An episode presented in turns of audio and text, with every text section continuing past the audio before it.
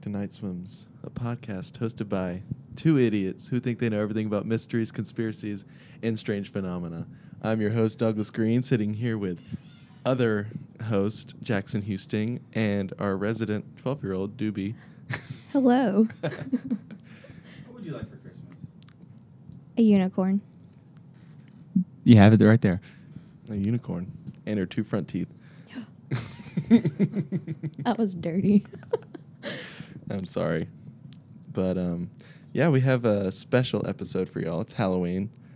Um, this will be up on Halloween, correct? Yes, it will. Um, yeah, so we're going to get spooky with an uncovered episode. And I'm going to tell a little story as well, a little spooky story to get the mood going. Um, but Jackson, you have anything to say? Any uh, pre topic topics? No. That's really disappointing. Um, Doobie, how are you?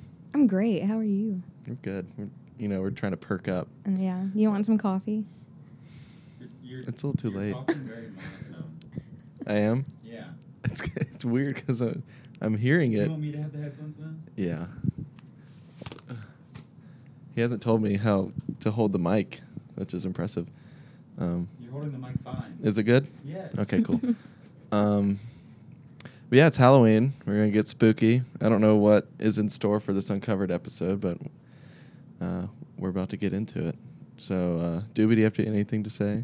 Any any any weird stuff that's been happening to you, or uh? Um, Dawson said I'm cursed. Really? So yeah, uh, curse yeah. curse how? well, my birthday's Monday and everything keeps falling apart. Like, I was supposed to go to Felix's on the causeway, and I looked last night and it got wrecked. So yeah, I can see that. I'm upset. But other than that, I'm great. What is your favorite night swims episode? Um, the Black Dahlia. That one was my favorite. Yeah, there was a good guest on that one. I don't remember his name, but he was pretty cool. Oh crap! Was that Dawson's? Yeah. Oh jeez, I forgot. No, I Nice just thought there. this story was interesting. No, No, I didn't. no, it's, I thought it was a very good Hmm. Yeah. podcast. Wish Dawson wasn't there. What's some of your favorite conspiracy theories out there? Conspiracy theories? Crap, Yes. I don't know. Or mysteries or strange phenomena? Strange phenomena. Oh. Dog is so cute. I love it. Okay, we- we're, we're recording right now. You can't be talking in the background while that's going on. All right. Well, did you say your favorite conspiracy theory? No, because No, we had to talk to you. I, got, I got distracted. Well, this is your dog, right? Yeah. Um, anything to do with aliens? Okay, cool. Um, government's kind of crazy at times. Yeah. I don't really Hell yeah. trust the government. No, so me neither. anything to do with them? Cool. Okay, final question. Oh, Back in God. the day, Toys R Us held a sweepstakes where if you won, you had five minutes in the store to grab whatever you want. How would you maximize your efficiency if you won said sweepstakes? I just sweep everything off the shelf. Yeah, she's Just scooping her get it. arm. Yeah, get a. But you buggy can't. and You just- can't.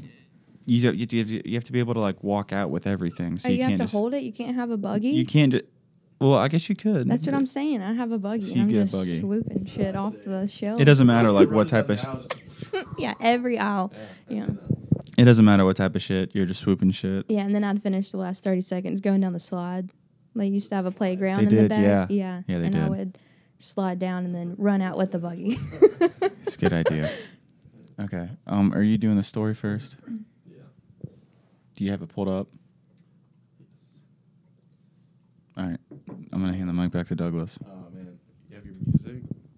You know, it- it's a short Yeah, story. Hold on, hold on. I, I wanted to keep it short, and I figured everybody's gonna know this story because it's a kind of a popular story, but it's, re- it's still s- it's spooky. Here, I'll hold it. I got it, I got it. That's an ad. Oh, I was like, "What is that?" Wait a little bit. Sound like a bong rip. Five more- five more seconds. there we go. Here, just put it like right here. Is it working? Can you hear it? No, you have to like do that. Oh, really? Yes. I can hear it. You know, let Doobie hold it. She's. Is that too loud? I don't know. Yeah. Let's turn it down a little bit. Oh my god, that's so spooky. All right. Cool. All right, Is that better? so We start off. A young girl is staying by herself in the house for the first time. Does it sound familiar? Her parents told her if you get scared, put your hand under the bed and the dog will lick it. Oh no, Mm-hmm. Mhm. no. He'll keep you safe. no, he won't. Hi, Dad. She turns on the TV and watches the news. The reporters are talking about a serial killer who has escaped prison and is on the loose, and they warn everyone not to go out after dark. The girl is scared and she runs around her house, locking all the windows. She goes down to the basement, but the window there is jammed and she can't close it. So instead, she locks the basement door. When she goes to bed, she calls her dog up and he crawls under under the bed. She is still frightened but manages to go to sleep. She wakes up in the middle of the night to a loud dripping noise coming from the bathroom. The noise is loud and annoying, but for some reason she finds it unsettling. Her room is dark, and she's afraid to get up and check it. She sticks her hand under the bed, like her parents told her to, and feels the dog's warm, wet tongue licking it. That's a little, a little much. She inst- she tries to turn on her on her bedside lamp, but the switch isn't working. She becomes even more scared and buries her he- her uh, buries under the covers. She puts her hand under the bed again. The dog licks it. She manages to go back to sleep, listening to the dog's heavy breathing to calm her. She sleeps with one arm dangling under the bed, where her dog can lick it occasionally, and vows to check the dripping in the morning. The next day, she gets up and goes to the bathroom to shower. She pulls back her shower curtain and sees her dog hanging by a rope from the shower head, dead. Blood is trickling from it, thick and stale. Written in blood across the, the bathroom wall is Humans can lick too. The end. That was very dark. Yeah, it was very dark. I've never liked that story. I That's read a- it on that's a spooky Instagram one story. time and I was like, "Oh, that's terrible. what did you think of the story, Jackson? I've always had an issue with that story because a dog's tongue and a human tongue don't feel the same. So I feel like someone would be able to tell if a dog or a human is licking their hand. you confused with cat tongues and human tongues. Dog tongues are also different from human tongues. Quick, lick yourself and have that dog lick you. That's exactly the same. Really? She does have Oh. Mm. a soft tongue, I must add. That was a Very gentle. All right, well, maybe it is cats I'm thinking of, but I don't know. I like that. St- cats. I like that story. I know cats have rough tongues. I thought dogs do too. No. No, Dad says no. It's dead. Well, all right, then never mind. I don't have a problem with that story. It was good. Thank you. It's not bad. to get a Halloween story in there because it's Halloween. So Very. If you're gonna talk, at, just let me know so I can hand you the mic. I'm just trying to shout. All right. Should I get on with my story? Mhm. Mm? Are you gonna talk to the dog in the background? I mean she's just jumping up. Oopsie. That was awkward Is that your alarm? for my medicine. Yeah. it's birth control. DC. Uh, okay. So today I'm doing something that is unsolved. Really? Yes. And we're about to uncover it. I'm down. Yeah. You down, Doobie? I'm down. It is a serial killer, Ooh. not from this country. Vlad the Impaler. He's a known person. Yeah, he's a vampire. Vampire, sorry. He's a vampire. He's an it's an unsolved thing. And his name Douglas? His name is Douglas. His name is me. No, it's Mr. Cruel. I Mr. was I Cruel. was just seeing if you wanted to guess, but you just sat there. I not don't doing know anything. Serial killers. What? I don't really know serial killers. Well, what the hell are you doing on this show then? Where's Dawson? He knows more about serial killers. I mean, Oof. I'm more of a conspiracy and ghost kind of guy, which is cooler. It's true. Hmm. Well, yes, we're going over Mr. Cruel. Who is Mr. Cruel? Jackson, I have a question. Yeah. Who is Mr. Cruel? Thank you for that. Mr. Cruel is the name of, given to the Australian boogeyman who became well known for the heinous assaults against children he would commit in the late 80s and early 90s. His identity has never been discovered, and he's escaped justice for almost 30 years. Now, we were requested to do a spooky one per your request, and I think nothing's spookier than a man named Mr. Cruel who attacks children and is still not caught. I have another question. Yes. Is Cruel spelled with a K? No. That's with a C. Why would that have been better? You know how pe- some people like put K for cool and all that makes it cooler. Who puts K for cool? Cool people, you obviously don't know anything about that. But uh, no one can hear me right now. I can hear you. Yeah. I think they can hear you. What? I don't. It, cruel is whatever. It's just spelled like regular cruel. Whatever. Uh, So whatever. it's just a regular guy. So this story, Trying to get and it's better it's understanding. fairly long, Ooh. so we're gonna have a good bit of um stuff to go over. It's on a website called unresolved.me. I don't know if that's the official thing, but it's pretty extensive. And this website has like a bunch of other things that you can like other um unresolved stuff that you can go over. So if you feel f- if you um if you feel you're like doing some digging yourself, there you go. Do you have anything to say before we start?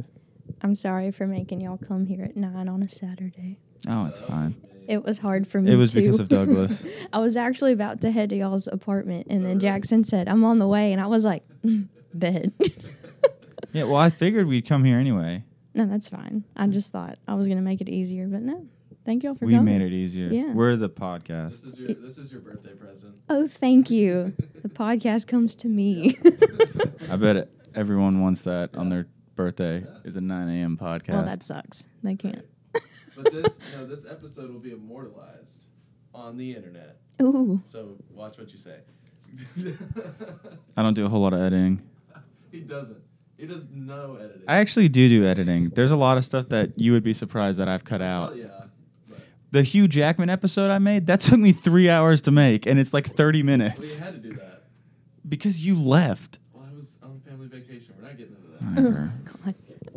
So, Mr. Cruel, um, on August 22nd, 1987, on the outskirts of Melbourne, Australia, specifically in the suburban area of Lower Plenty, things are as they should be. While the rest of the world is beginning to cool down for fall, winter is coming to an end in Australia. I didn't even know they had winter there. I thought it was just like hot Always hot. all year round. Wait, isn't like the seasons reversed in the southern hemisphere? So wouldn't Well, if winter starts Wait, in oh. August. While the rest of the world is beginning to cool down for fall, winter is coming. Oh, okay. So, yeah. Oh my god. Yeah. So, temperatures are still relatively chilly in the southern city. It is around 4 a.m. on a Saturday, uh, the time where most families are at home fast asleep. But on this chosen morning, an urban legend was beginning to take form in the shape of a masked man lurking outside of a family home. Removing a panel from the family's living room window, this criminal made his way inside, alerting absolutely no one. This masked man made his way to the bedroom of the parents, armed with a knife and gun. He woke up the two parents under the threat of lethal retaliation, pretending to be just a common thief that was interested in their personal belongings. I think I didn't show y'all the mask. Here's the mask. Looks pretty homemade. Yeah. and Here's spooky. the mask. Kind of one of the shittiest. I just what's saw it that. called? A, a balaclava. Is that what that mask? is called? Balaclava. I just saw that at Spirit of Halloween, so Alright. that's pretty good. We'll post this on Instagram. Yeah. uh, up. So, commanding the parents to roll over onto their stomachs, this criminal tied both their hands and feet together, nullifying any plan of escape the two may have had in their tired, groggy, yet thoroughly alarmed state. This intruder utilized a type of knot commonly used by sailors or those with nautical experience. To further compound their inability to escape, the masked man ordered them into their nearby wardrobe, but not before blindfolding and gagging each with surgical tape that he had brought with him. He locked both parents in under the threat of death and made his way to the rest of the house. In an adjacent bedroom, the family's six year old son was awoken by the intruder, but was kept relatively unharmed. The masked man blindfolded and gagged the boy with the same surgical tape and then tied him to his own bed. This is when the intruder made his true purpose known, and he made his way into the nearby bedroom of the family's 11 year old daughter. Over the next. Okay, so uh, this case is uh, PG 13. Uh, over the next two hours, this masked intruder would take breaks from his own perverted sexual desires to wander throughout this family's home, even stopping at one point to make himself a meal. After spending the better part of two hours assaulting this poor 11 year old girl, this mysterious psychopath left the house with a box of classic records and a blue jacket stolen from the family. And this is how the legend of Mr. Cruel began and established an Australian boogeyman that would haunt parents and children for decades afterwards. I would say that's rated. Yeah, I was thinking that too. Okay, R. or NC seventeen. That's Well, okay.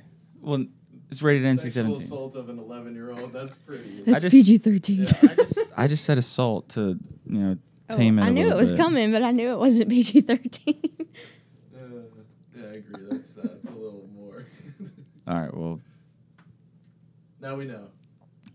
So, following the attack on the family in Lower Plenty, the police were obviously called and brought in to investigate the crime. Uh, without a doubt, they were stumped. This attack seemed to come unprovoked, and the family had no real demons to look further into. The crime didn't seem to fit with any of the other open cases in the area. In the late 80s, Melbourne had the reputation of being a safe place, the most livable city in the world, many citizens ascribed as its unofficial slogan. While violent crime still happens within its borders, it is a lower rate than many other places in the world. So police began to look into the assault and pick apart the pieces.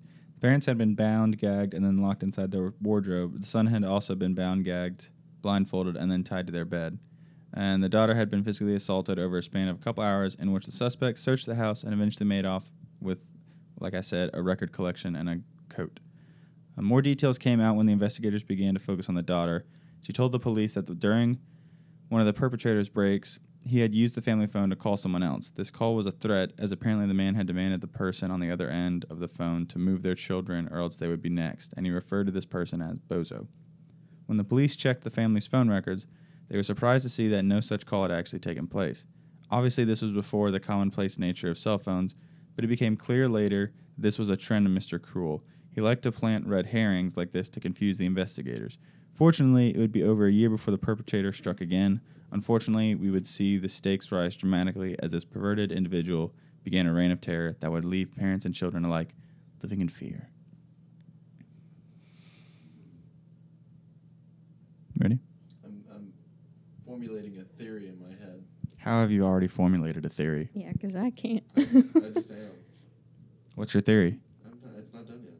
It's, I, I said it's formulating. Mm, okay. Mm. So, December 27th, 1988, just days after Christmas, most families would still be enjoying the post holiday bliss. But on this day, one family would experience the most trauma- traumatic, haunting experience of their lives. John Wills, his wife, and his four daughters were sleeping in their Ringwood area home, just a few miles southeast of where the previous assault had taken place over a year prior. John was deep asleep when at around 5:45 in the morning, the sensation of an object to his temple star- startled him awake. Don't be a hero, a voice ordered him. That was my Mr. Cool voice. and John was immediately plunged into a parent's worst nightmare. The masked intruder, wearing dark blue overalls and a blue ski mask, was holding a gun to John's head. He was also holding a knife in his other hand. And John knew that to fight back would be to risk the lives of his entire family.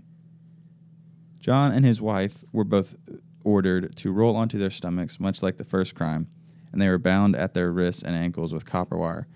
A similar type of knot was utilized as before, a specialized one used primarily by sailors. They were then blindfolded and gagged with the same type of surgical tape as before, and were then assured by the insurer that he was only there for money. Uh, he stole roughly $35 from the family's bedside table, and then he went throughout the house, physically cutting the home's phone lines. After ensuring that he had a head start, he made his way into this bedroom with the family's four daughters shared. Addressing 10 year old Sharon Wills by name, this man woke up the groggy 10 year old and then proceeded to blindfold and gag her as he had her parents. He stopped to pick up a few items of her clothing and made off with her into the early morning. It took roughly 15 minutes for the two parents to break free of the restraints. When they finally did, they were confronted with the crippling realization that their oldest daughter was missing. With the phone lines cut, John had to rush next door to the neighbor's house to use their telephone, and they then proceeded to search the neighborhood in a panic state. Unfortunately, his search would be in vain and come up with nothing, and 10 year old Sharon Willis was gone, and their nightmare had just begun.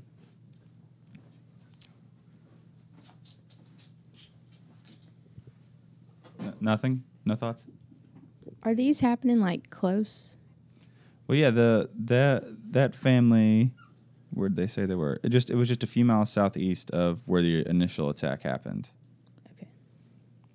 But it was like over a year past because the first one was in August. Yeah. Any from you? Anything? No, nothing yet. Still formulating. It's still formulating. So for over 18 hours, the Wills family existed in a panic state, worrying that their 10-year-old daughter had been taken from them for good. It was just after midnight when a woman stumbled upon a small figure standing on a street corner, wrapped in a garbage in, in a green garbage bag. The small figure was Sharon Wills, as she had been left by her abductor. Despite the terrible trauma that had just befallen her, the 10-year-old was surprisingly in strong spirits, calm and collected. Uh, my name is Sharon Wills, uh, she told the woman, and I was taken from home early this morning. A man left me here and told me to go and ring home. The woman that found her called police and got in touch with the Wills family, and soon they were all united. But the investigation into the assault was just beginning, and it turned up some surprising evidence, or rather, the lack of any. She was blindfolded throughout the entire ordeal, so she wasn't able to give a physical description of the attacker, but she described him as soft spoken, as a soft spoken, rather blunt individual that actually seemed somewhat caring about his victims. Typical. Ew.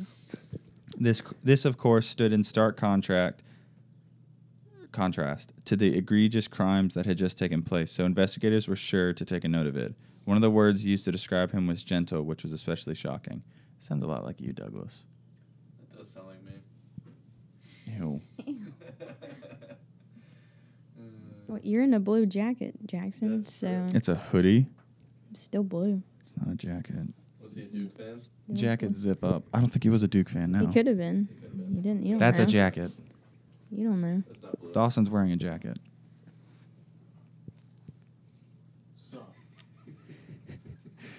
So d- during her brief captivity, Sharon was apparently fed a Vegemite sandwich and given some milk and lemonade to drink. And shortly before being let go, the suspect had given the 10 year old a thorough cleaning. Not only washing up. It's Vegemite. It's like an Australian thing, I I don't- guess we wouldn't understand. isn't it? What is it then? it's like old, like canned food. Canned food. Like just processed bullshit. It's kind of like spam. From Australia. No, from Australia. Mm, I think it is. Uh, so he had given her a thorough cleaning, not only washing off any possible forensic evidence he had left behind, but clipping her fingernails and toenails, brushing and flossing her teeth, and more. Mm-hmm. Wait, he brushed your teeth? Yeah, and flossed Wow. Ew. and clipped all her That's a nails luxury. and much more. The abductor either kept or discarded her clothes, not wanting any forensic evidence to be tracked back to him. He then dressed her in an assortment of garbage bags before dumping her off the, on the grounds of Baywater High School, just a few miles from her house. Uh, investigators were quick to piece this evidence to the prior one in Lower Plenty, but they wouldn't make any details of that public for quite some time. Needless to say, though, an environment of fear was beginning to take shape, and the nickname of the Hampton Rapist began to be used to describe this burgeoning boogeyman. How's that theory? How's that theory? No, how, My how's theory? yeah?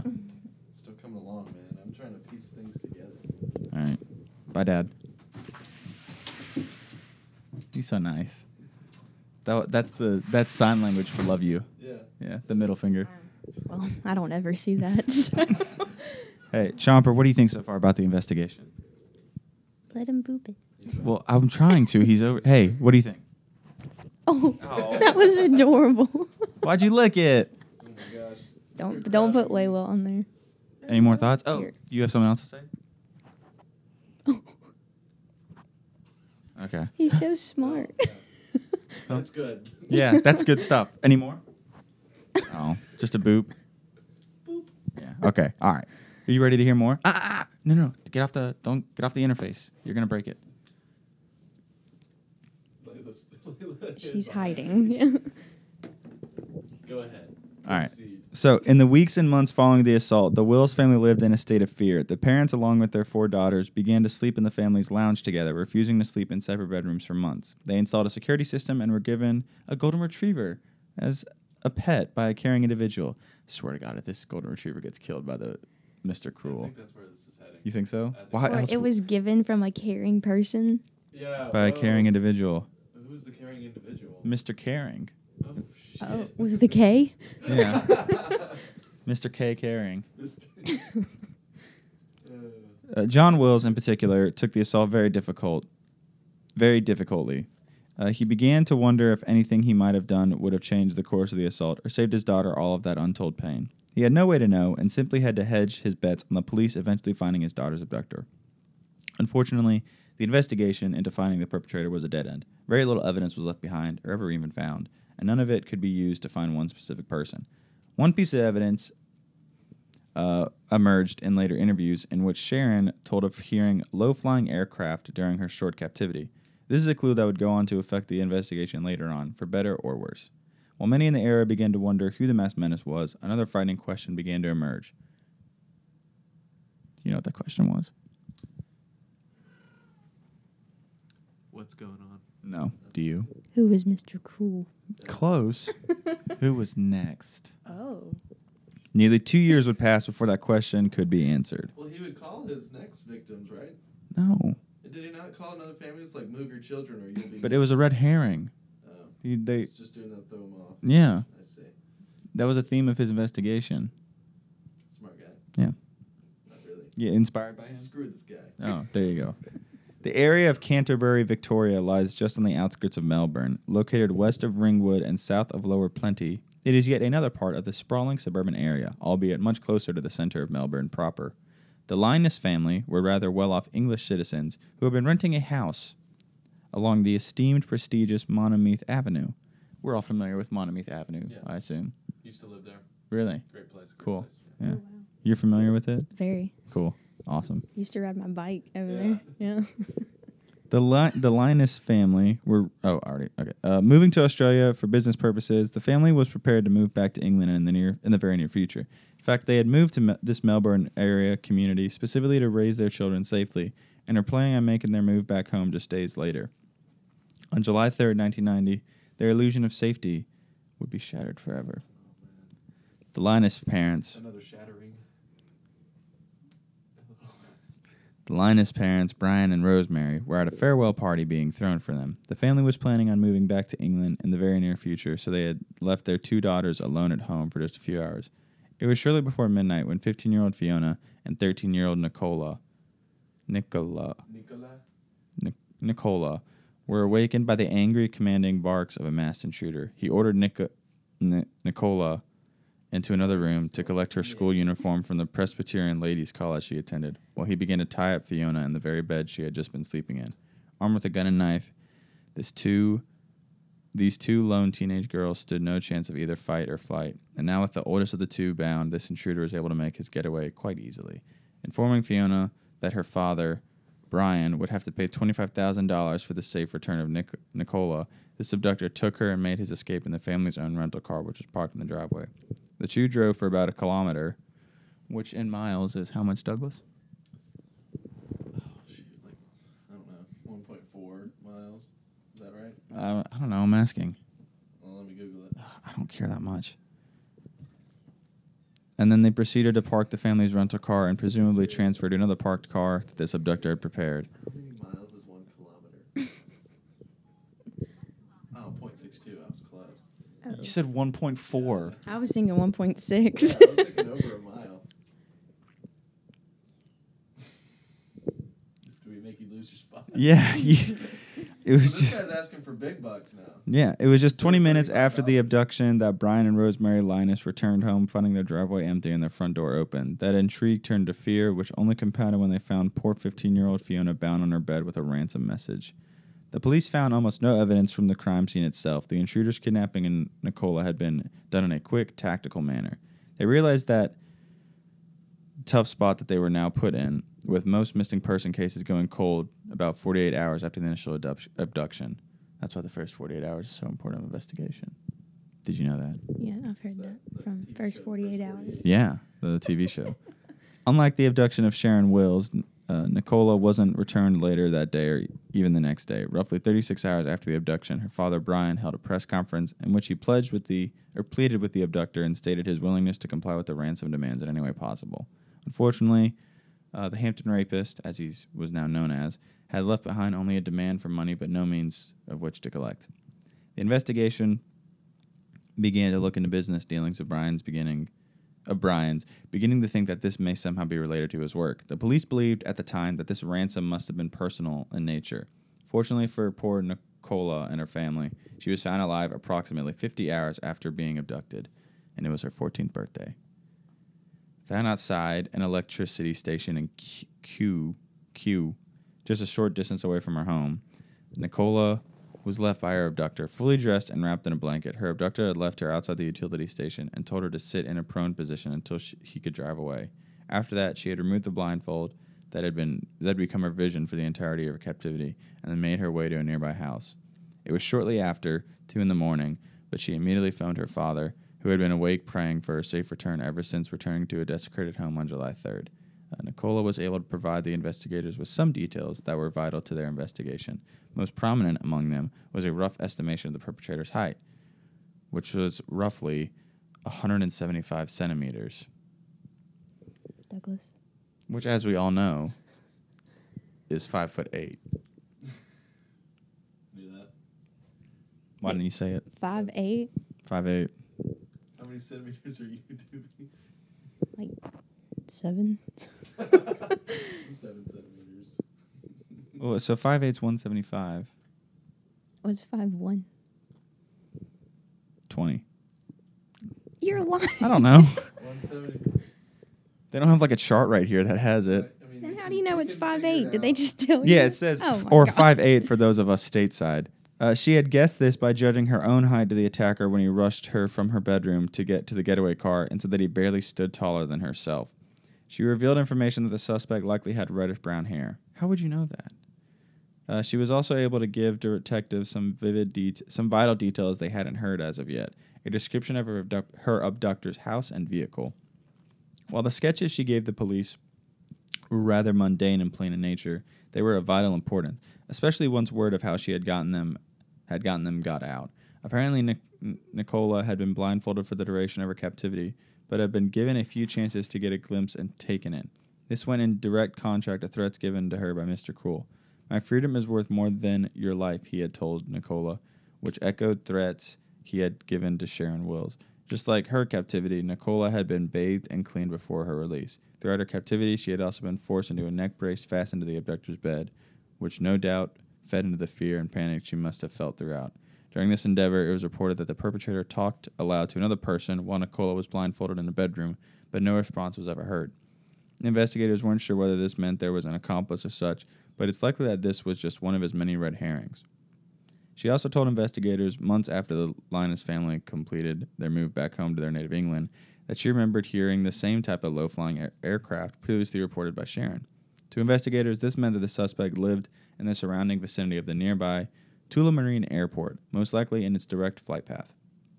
Now the investigators had the rough height of the suspect, as well as detailed sketches of his house, the interior of his car, and a good idea of where he lived. You'd assume that a warrant would be issued for an arrest any day now, but you'd be assuming wrong. Unfortunately, the worst was yet to come. Jeez. Just keeps getting worse. Yeah. That's the point. What a great way to start a Saturday morning. Yeah. You asked for this. Sorry. Ah, sorry for you. I'm getting like Golden State Killer vibes. Like, how does he know they're alone? You know, That is a good question. or like the last story. How Yeah. did he know? maybe you maybe you just got lucky. Well, that's some. I'm getting, that's some I'm luck. getting a mix of Golden State Killer, but then also the Watcher House. Yeah. Who's the Golden State Killer? I don't know. I don't remember. So then you can't say I'm getting that feeling Well, I too. remember we we talked about some sort of we talked about the Golden State Killer, did we not? Because of me, Because of was it because of you? I told Jackson I wanted Oh. him to talk about it. And we talked about it, Who was he? dude. I don't remember, but Oh my god, I'm getting killer vibes plus Watcher. There we go. killer vibes. Zo- Zodiac No, I know, I is don't- I another actually don't thing. get killer vibes because he doesn't kill people. Well, no, it's not that he's killing them, but he's just Yeah.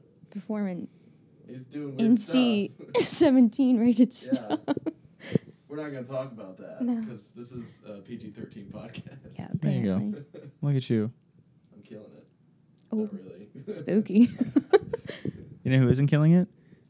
Who? Mr. Cruel. Yeah. So John and Phyllis Chan were two incredibly hardworking parents that worked approximately 18 hours a day to ensure luxurious lives for their three daughters. Both immigrants to Australia, the two parents owned three restaurants in the Eltham area of Victoria, my personal favorite area of Australia. Mm-hmm. I go there all the time, as well as a handful of other property investments. The two parents often didn't return home until midnight or so, managing one of their three restaurants. They would often leave their three daughters home alone, trusting their 13 year old daughter, Carmen, to watch over the other two. Well, this is just dumb. She's probably like trained in some sort of martial art. Maybe she's 175 centimeters, so that's why she's Yeah. ba- there. Uh, Mr. Cruel must have known this, as detectives believe he would stake out his victims for weeks or months ahead of time, learning their habits. Oh, there you go. See? On April 13th, 1991, terror and tragedy would strike the Chan family in the form of Mr. Cruel himself. Even though the family resided in the comfortable Templestowe district of Victoria, in a house that would that many would classify as a mansion, they weren't immune to the dread of Mr. Cruel. It was a Saturday, normally a very busy day for the Chan parents. Carmen, with a K, and her two younger sisters were left to their own devices, which on a Saturday night meant the three sisters would be watching movies and TV in Carmen's room. Speaking of Saturday night, John Mulaney's on Saturday Night Live tonight. Oh, yeah? I just remembered that. And The Strokes. It's, it's my birthday party Strokes. tonight. Oh, yeah, that too. We're not going now. John Mulaney. How about we get John Mulaney to come to your birthday party Y'all can leave. and the stroke? Thank you. Uh, this has been Night Swims. Uh, Boo. Ruin that. you're booing the episode that you're on. I think I've done great. oh. So at roughly 8:40 in the morning, in the evening, Carmen with a K and one of her sisters started to go to the family's kitchen to make something to eat when they were confronted by Mr. Cruel wearing his traditional balaclava along with now a green gray tracksuit. I wonder if it was velour. That'd be, that'd be kind of weird. He just shows up in a velour tracksuit uh, and holding an intimidating knife. I only want your money, Mr. Cruel told the three girls as he forced the two younger daughters into Carmen with a K's closet. He claimed he only wanted Carmen with a K to show him where the money was, and he braced a bed in front of the closet, locking in the two youngest sisters as he made his getaway with Carmen with a K. Well, there's been a lot of obsession with the letter K this episode, so I figured I would Finally, we're. I would point out when someone's named with a The K. K is full of spook. Yeah. That's true. Only lesser if, to the if I were Q. Mr. Cruel, I'd be scared of Carmen with a K. Because she's got the upper hand. What if he spelled cruel with a Q? Does that- That'd be Ew. really sadistic. that would- I don't know how. you- I don't think you. That gives me a headache. Yeah. Like, thinking about Yeah. that. no, it would still it would To still be me. it would still be cruel Would it? because Q is the weirdest letter to me. I don't think it would. What- be cruel. Mr. Cru- Keep going. I'm gonna find. What are you finding? That's like spelling Jackson with a Q. No. Jack, Jack Wilson. Well, like where would you put the J? Where would you put the So- Q? Where the K is. What? You would combine the C and the K. That'd be kind of sick though. No. That would. That'd be like French. I could I could make Jack that work. Swan. Jack Quasson. Where are you getting the extra letters from? There's no R. it's it's French. Ja it'd just be it'd just be like i if anything it'd be Jackson. Ooh. Yeah. What are you saying? Yeah. Cruel. Is that with the Q? Yeah. Cruel. Now do Jackson with a Q. No CK, just Q. Translate from Corsican. That's I Mm. just- Jackson. Oh. Wow, that's lame. There's no I think croissant it's- I in feel like there. it'd be like, But if it's Jackson. if it, yeah, if it's French, you gotta Yeah, put a Jacques. little- It'd be Jackson. Like Jacques Jacques Jackson. Cousteau. What- you should change your name now. 'cause that's Should actually I? kinda Yeah, cool. that suits you Dude, the a Q's lot kind of better. sick. Yeah. It's, I could pull that off. And then do the two dots over the U in Houston. Jacques. Does that change the? Yeah, it'd be Jackson U- uh, Housting. Acoustic? Yeah. Wow, you'd be so like exotic. They'd be like, where are you from? Mobile. think But they wouldn't think that. Sounds exotic. Like, Mobile a French city. That sounds like a French name. That's so- ju- well, partial, partial uh, French. Partial uh, Hello. German. And then the middle name is just English. Well, no. What is your middle name? Raleigh. So would that be German? Yeah, Kind of. that's a Yeah, I different think name. so. Yeah, French, one third French French, Germanic. two thirds German. I could do that. Raleigh? Yeah, Raleigh. Like North Carolina? Yeah. Oh. People think I was named after North Carolina, but it's my granddad. And- or my great granddad. But people are like, oh, from like Raleigh. Like, no, that's Raleigh, dumb. North Carolina's cool. Yeah, but I'm not going to be named after it. Well, I was thinking of Diary of a Wimpy Kid. The friend's name is Oh, That's like a Rally. rally. Yeah, so I was like, how are we spelling that? Yeah. His middle name is actually Fregley from Darren Movie Kid. oh my god, Yeah. I was about to freak out. Douglas Fregley Jr. you look like a Fregley, so I could see it. You do look like Fregley. Fuck Fragley, dude. That kid was weird. You look like Didn't him. he have the cheese touch? He's, No, no, no. He had that booger thing. yeah, he would pick his nose. I remember reading the books. Like you could You see could the see little the- booger. And he, he put it. I put it on this piece of paper so you could chase me back. And he was touching. All right, I'm just gonna keep reading. Disgusting. So within minutes, the two youngest sisters had broken free from their makeshift prison and immediately placed a call to their father, hard at work at the family's restaurant. By the time police arrived, they knew what had taken place. The large house had no sign of children within, no yard toys, no playground equipment, or anything of the sort. This attack had been planned, and there was evident, and that was evident from the house's driveway. Written in big bold letters on Phyllis Chan's parked Toyota Camry were the words "Payback, Asian drug dealer, more, more to come." Tracing his entrance from a cut window screen, police were able to track the intruder's steps through the house, including his getaway through the sliding glass door in the kitchen. Aided by tracking dogs, they were able to trace the abductor's steps through the family's garden and tennis court, up to nearly 300 meters away at a vacant lot, where he must have made his getaway with Carmen with a K in a waiting car. You don't have to keep saying Carmen with a K. We know it starts with a K now. You sure? Yeah.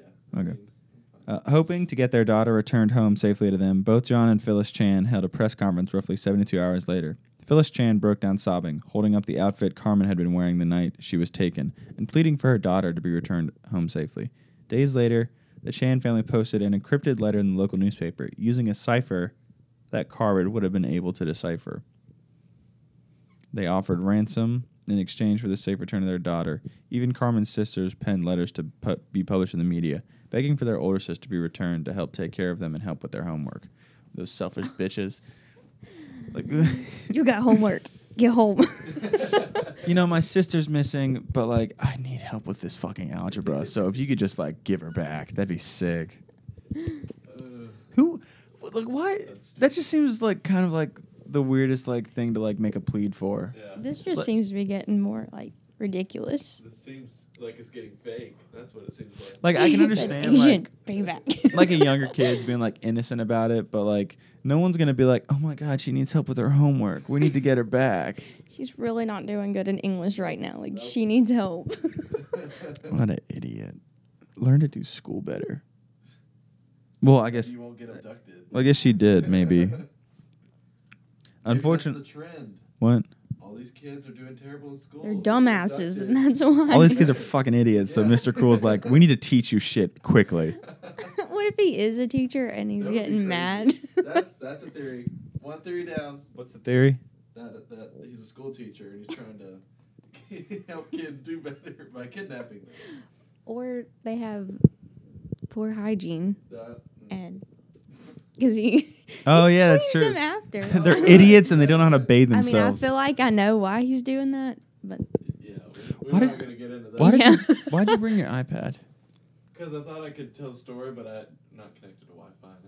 oh, I could have helped you. Unfortunately, days, weeks, and then months would pass with no word on Carmen's safe return. Oh, he's extended this shit. And more unfortunately, the Did you ask for investigation. money on this one? He said, "Well, the car." He was like, Ooh, that's a Uh-oh. yawn. That's a "I'm yawn. reading a lot Everyone of yawned At shit. Dawson's house. I'm reading a lot. This is like, oh my gosh." On the on the car, he wrote, "Payback, Asian drug dealer, more, more to come." He bores himself with his story. I'm just reading a lot. Like when you read a lot, you just like. I don't. Perk up, dude. oh. Oh. I'm okay. I I'm can gonna. make you some coffee real quick. I don't drink coffee. I'm just gonna have a Well, sip of maybe you water. should. I hate coffee. Coffee hates you. I know. I'll have a Coke. Glass Coke. Glass Yes. Coke smile. Those bottled cokes, those are awesome. That was funny. yeah, I like that one. I didn't. Oh, glass coke smile. Call back to Black Dahlia right there.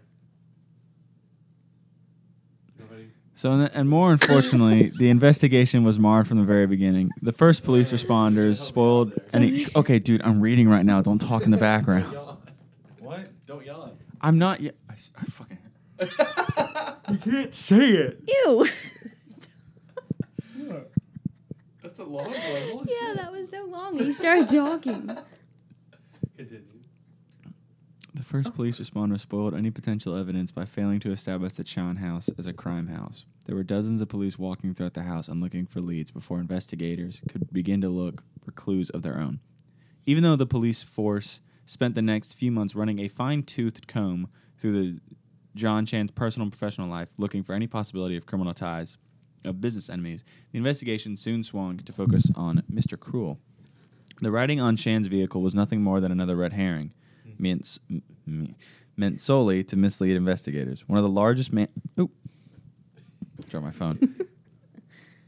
One of the largest manhunts in Australian history, uh, Operation Spectrum, was a multi million dollar undertaking that consumed tens of thousands of man hours, along with many thousands of more volunteer hours, offering a $300,000 reward for any information leading to the capture of Mr. Cruel. The safe return of Carmen Chan was of the utmost priority. However, there would be no happy ending oof, for Carmen or her family. Shit. I think we have our first death yeah, here. I was about to say.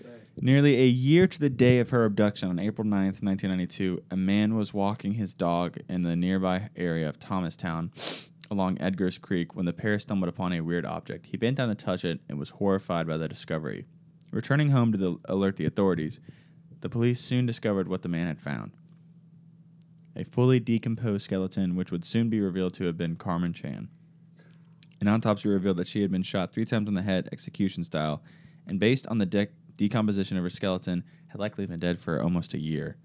Theories have lingered as to why Mr. Cruel murdered her, uh, but that can be but that can possibly be explained by Carmen's own mother, Phyllis. Phyllis insists that Carmen was a stubborn girl who would have fought against her victimized, uh, being victimized, and likely learned of her abductor's identity. It's possible she learned who her kidnapper was and paid the ultimate price for it. Even though his life had been torn apart, John Chan was cleared of any possible wrongdoing and revealed to be an upstanding member of society. Operation Spectrum now publicly connected Carmen Chan's murder to the three previous sexual assaults slash kidnappings and laid blame at the feet of the true, true culprit, the still identified Mr. Cruel. It's quite the acceleration then. Well, it wasn't. Escalation. Well, it wasn't really like an acceleration because like he probably like killed her like fairly like soon after kidnapping her. Well, yeah, but probably because she, I agree with like she found out who he was. I had a feeling she was a fighter. Yeah, She was probably Well, she's- whooping she's his the ass. oldest. Because and that she- K. she was the oldest Yeah, it's a one K. that was kidnapped. She was thirteen, right? Well, n- technically the the second one was returned on her 14th birthday. Uh, Oh. That makes sense. Are they all about the same age? One was The eleven. people- 11 yeah, to 11. 14. One was is- ten, correct? Huh? No, it's 11 to 14 is what we're dealing with. Operation Spectrum would last for the next few years, costing over $4 million. Do they do dollars in Australia? No, they use pounds. How much was that like 5 million pounds? I don't know the calculation there. The 40 member task force would go on to investigate over 27,000 suspects, receiving over 10,000 tips from the public, and search over 30,000 houses in the hopes of identifying a single clue. While Mr. Cruel was never identified by the task force, it, it went on to arrest over 70 people involved in child pornography Oh. a seedy underworld that many believed Mr. Cruel to be involved in. Both of his freed abductees had claimed to have seen or heard clues of a camera at the foot of the bed that had been detained.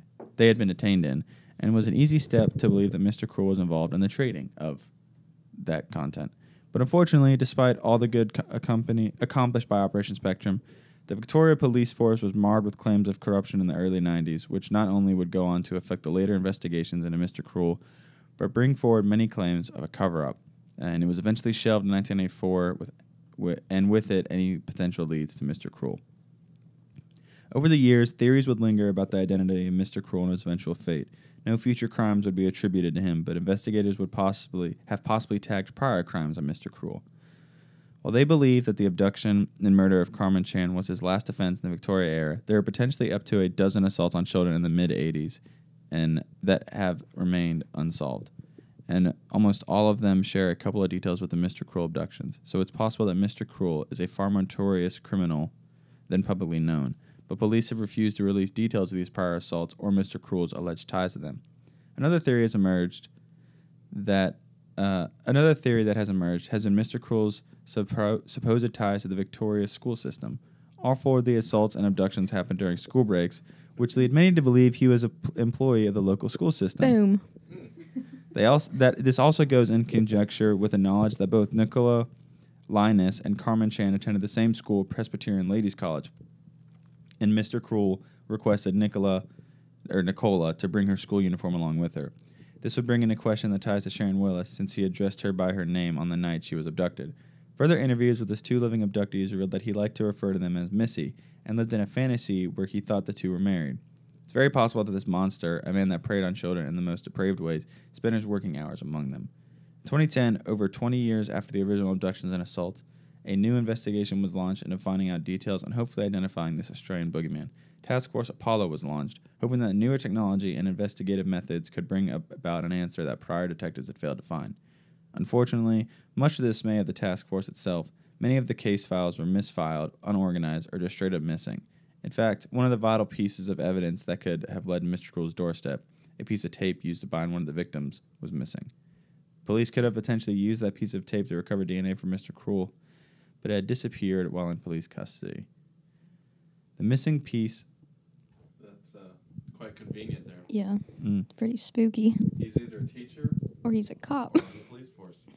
The missing piece of crucial evidence, paired with her, uh, Mr. Cruel's tactical abilities and his knowledge of forensic evidence, has also led to many to theorize that he might have been involved in law enforcement. It's possible that he would know what investigators would be looking for, which is why he did his best to clean, cleanse his victims of any DNA and remove vital evidence afterwards.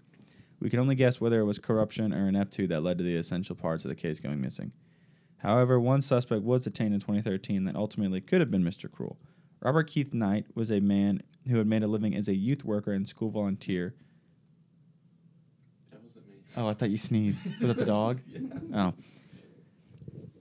Uh, he had been he had been arrested on two separate occasions for a variety of crimes against children. In 1980 and 1996, he had been arrested and convicted for uh, the assault of a minor, or assaults of minors, and a multitude of other victims had come out of the woodwork following his convictions. According to the original Operation Spectrum investigators, uh, he was one of their suspects, but they had never that had never quite panned out. But investigators had been unable to eliminate him from contention. contention. He remained a person of interest throughout the following investigations, and the time of the Mr. Cruel assaults would coincide with his post 1980 conviction release. After being released from prison in 96, conviction in 2009, uh, he began to amass thousands of images, uh, and he later he was later detained in an investigation by Victorian police. He pled guilty to the overwhelming evidence, and while awaiting trial, he leaped from a second-story prison railing to his death by suicide. So is he just one of the many suspects that the Victorian? Sorry, I had a cough. Oh. So is he just one of the many suspects that the Victorian police force have had to this day? Oh, so he is just one of the many suspects that the Victorian police have force have had to this day, and they have refused to make much more information public. More recently, many people have begun to theorize that Mr. Cruel himself might have resurfaced and been involved in the 2011 abduction of 13-year-old schoolgirl Bung Siraboon, as that case remains unsolved without an end in sight. As of this moment, the Mr. Cruel case is still open and remains one of Aus- Australia's most wanted criminals. Bung. Yeah, So we had a few theories that were that could have we, been well, we, did we the law kinda- enforcement yeah. hearing Right before, like we figured that. well, out. and I said he could have been a teacher Yeah, yeah. because he knows where these girls live, And it was on the same time during like school breaks. and yeah, stuff. but and then he was a volunteer cop on the weekends, Yeah. and that's a volunteer sheriff's deputy like Yeah. Dwight. yeah.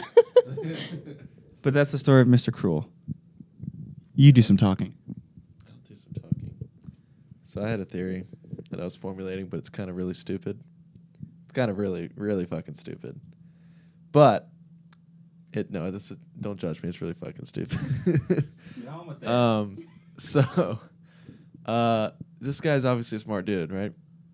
Would you say a little bit before his time? Wait, ahead of his time. Sorry, yeah.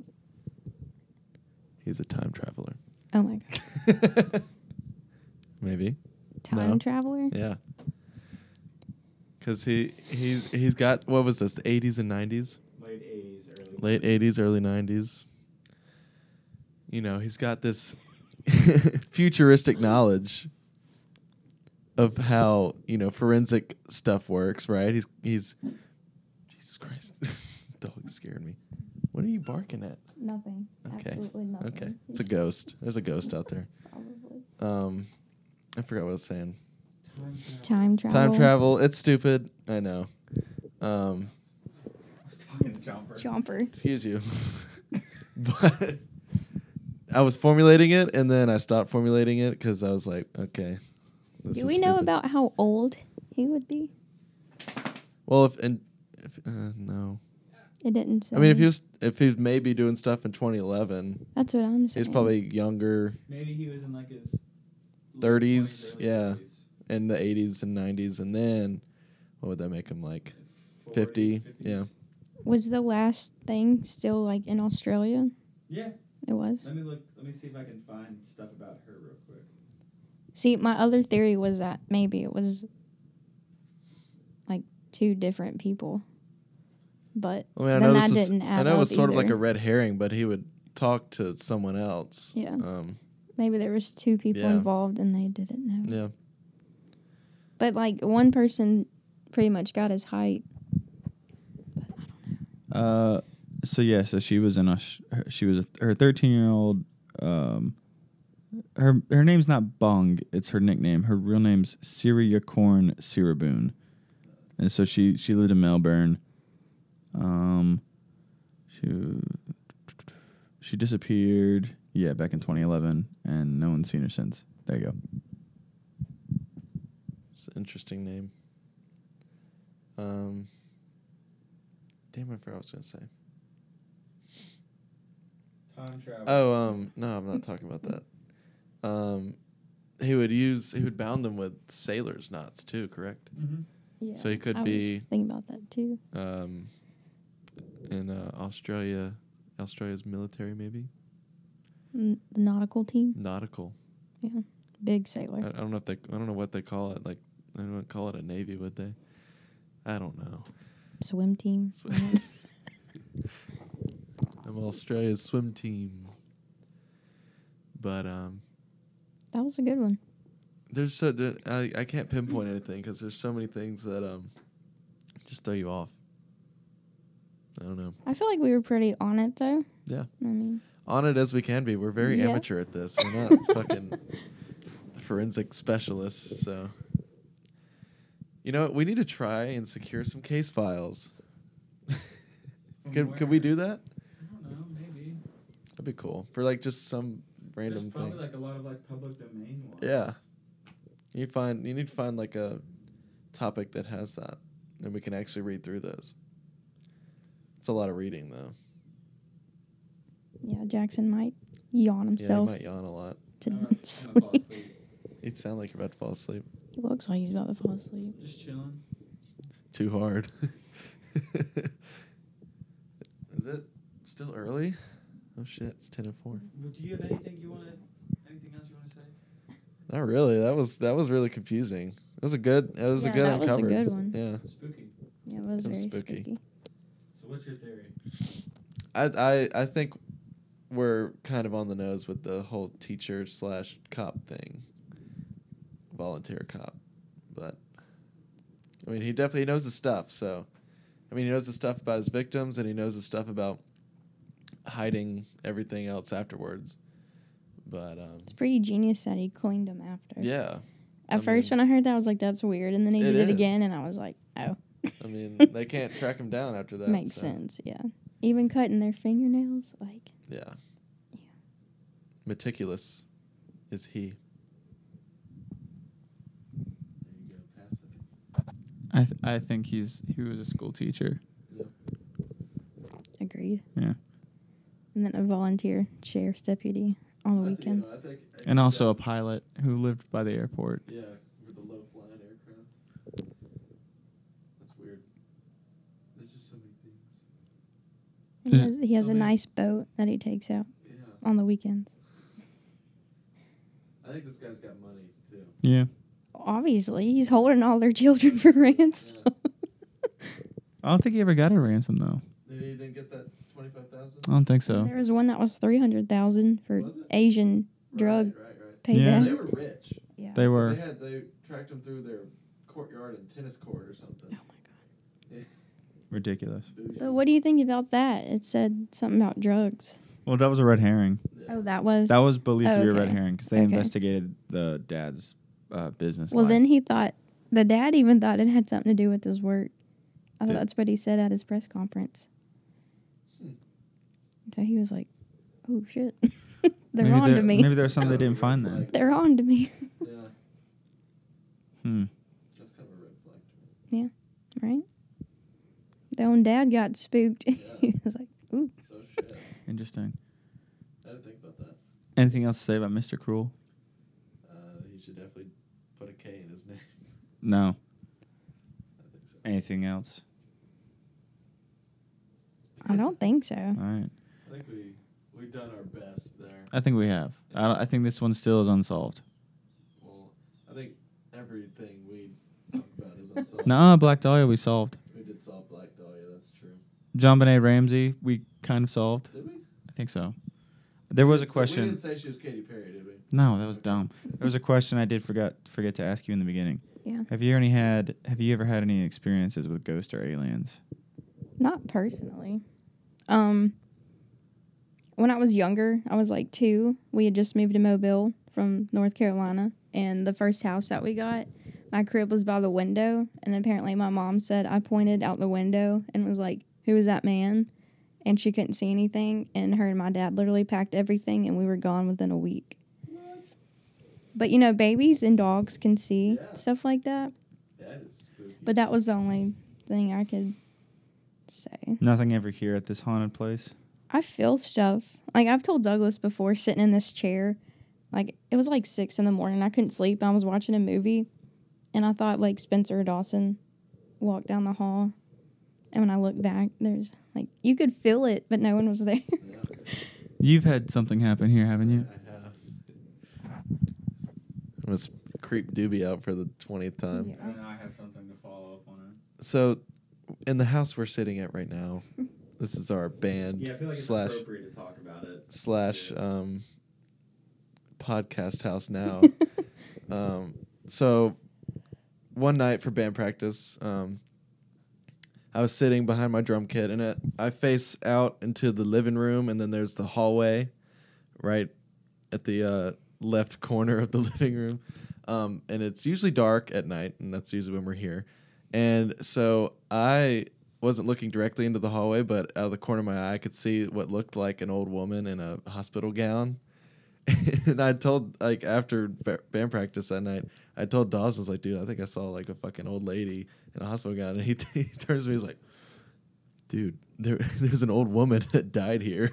and I was like, holy fucking shit. But then he ended up kidding. He's so full of He was shit. kidding, but um, it's like I that I saw that shit. It was weird. I think I saw that shit. It could have been. I just don't doubt it. Spencer. I really don't, but- because like at times I think someone's like coming from the hall, Yeah, like into the kitchen, or like going from the kitchen to the hall. it's weird. It's very It's weird. spooky. So to follow up on that, um, one time I was here, uh, I think when we were recording. You had a ghost experience. Yes. You When- said you never had a ghost experience. No, well, no, no, like, like, like. Let me finish. Okay. So I was sitting like exactly where I'm sitting right now. Well, like we were recording, and we were like Oh. we had taken a break. What? Nothing. Go ahead. No, Like go ahead. recording s- music. Yeah. Okay. Yeah, yeah. And I was like sitting here, I was just like watching TV, I think, or maybe on my laptop, and I saw like someone like walk from the hall, like behind this wall right here, and then into the kitchen. And I looked over because I was like, oh, maybe like someone like went to go to the kitchen. You thought it was me. I did.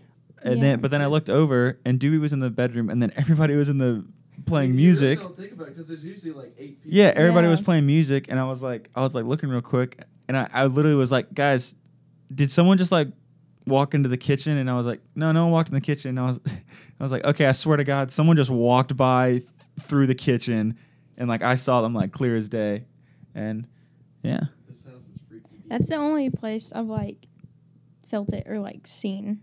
Like but I think I'm like tripping sometimes and like something out of the corner of my eye like moves. But Do you feel cold spots? Anywhere? Right there? Yeah. Really? this is like the only like this Yeah. area. Is there Like- fan mean, Oh. that's that. I mean, yeah, but, But I, that's sort of a radial thing. That doesn't go to just directly that spot. the night that I thought like Dawson or Spencer was right there, I was I was not okay. Yeah, no, that that's freaky. Cause like Right. if I was like, I would get out of bed and come in here and watch TV, so I wouldn't wake him up, and then he would come in here to like Mm-hmm. get me or like go back to bed, and I thought that's what was happening, Yeah, and I looked and I waited, and it just felt like someone was standing there, and I like got up and I went and checked, like I could hear Spencer snoring, and like Dawson was in bed, and I was like, oh shit, yeah, that's freaky. Oh. okay, That's freaky. I think this house is slightly haunted. No, this house is. I, well you know it's an older house, it's definitely haunted. We should ask. We should ask. Um, We could do an investigation here. Didn't his parents used to live here? We should ask them if they have any ghost stories about Mm-hmm. when they this place. were our age. Yeah, do that tonight. We can ask them that. We'll do. Should I bring my recorder? No. But wait, Did you repeat that? repeat that. so do you have anything else to say? No, I'm, I like talking about spooky stories though. Well, no, Yeah. just like in general, because we're recording for over an hour. Oh shit. Well, that's usually how an uncovered should be. Yeah. But um, no, I'm, I'm I am content right now. Do you have any final thoughts or regards? no, thank y'all for having me. I'm excited. For being It's been a long time coming. Yeah, It has. camera's gonna be upset. Oh well, It's like if one more person is on. dude, the he's podcast he's before been on me- so many podcasts before. All right. really? Last I week try to- John Was John Benet Ramsey. Uh, just in general, though, I try to get people on that have not been on before. Dude, he's never been on. No, yeah, I've Ward never wasn't been. on, so he was gonna get on one. Yeah, it's, We gotta have Ward back on. We told him that. I know, I know. It was So- funny. He was funny. Douglas, where can they find us on Instagram? At night swims podcast. Ew. Thank you. Did the dog like that? Yeah. And what? Wh- who have you been? I've been Douglas. And I've been Jackson. I've been Dubert. Dubert, Dubert, dude. All right. So we will see y'all next time. Well, I think we're gonna try and record one tomorrow, right? Okay. So yeah. So Ooh, tomorrow is no. Someday is All Souls Day. We can get, we can still get creepy. yeah. Happy Halloween, everybody. We will see you next time. Bye. Bye.